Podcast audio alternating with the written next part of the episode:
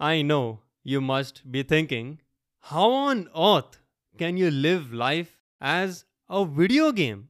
So, let's answer that question with the help of a story. I used to play this mobile game called Clash of Clans, also known as COC. Don't worry if you haven't heard or played COC before.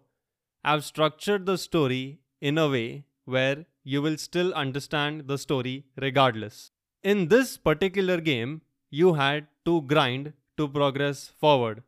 To grind is doing repetitive tasks in game to earn a specific item. In COC, the in-game progression could be skipped entirely with the use of gems. In simple words, you could skip the entire grinding process by simply using gems.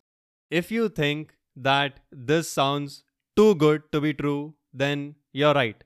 There's a catch that I haven't told you about.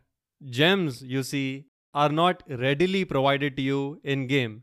The only way that you can gain a significant amount of gems is by paying real money. So, I progressed rather slowly as I didn't have any money to spend on the game. I wondered whether there was a faster way to accomplish my goals. So I browsed the internet trying to find an alternative way to get gems. I then happened to stumble upon a website that gave you free gems in COC. I thought my luck had finally peaked because I finally had a solution. I followed the instructions on the website and watched a few ads to receive my gems. I then patiently waited for the gems to be transferred for free to my account. However, it never came. I tried the website again and again in the hopes that it would work. But alas, it never worked. A couple of months later, while I was browsing the internet, I saw an article that shared how to download the modded version of COC.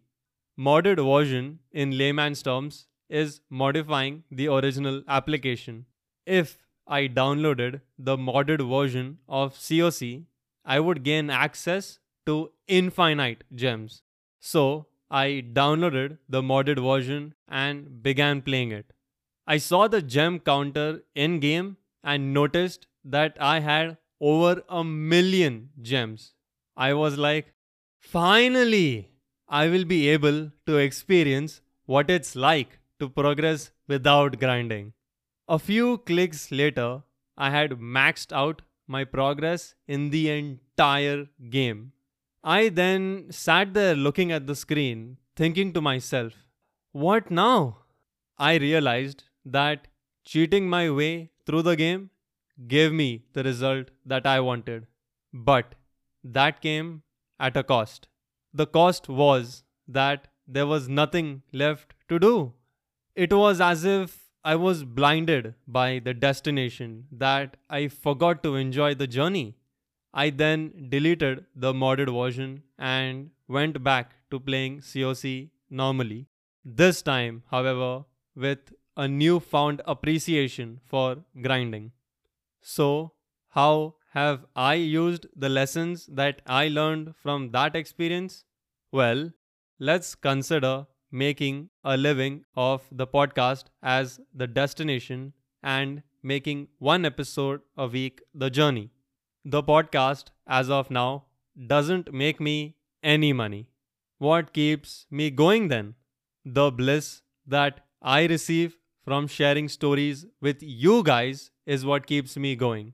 This is why I live my life as a video game, grinding one episode at a time.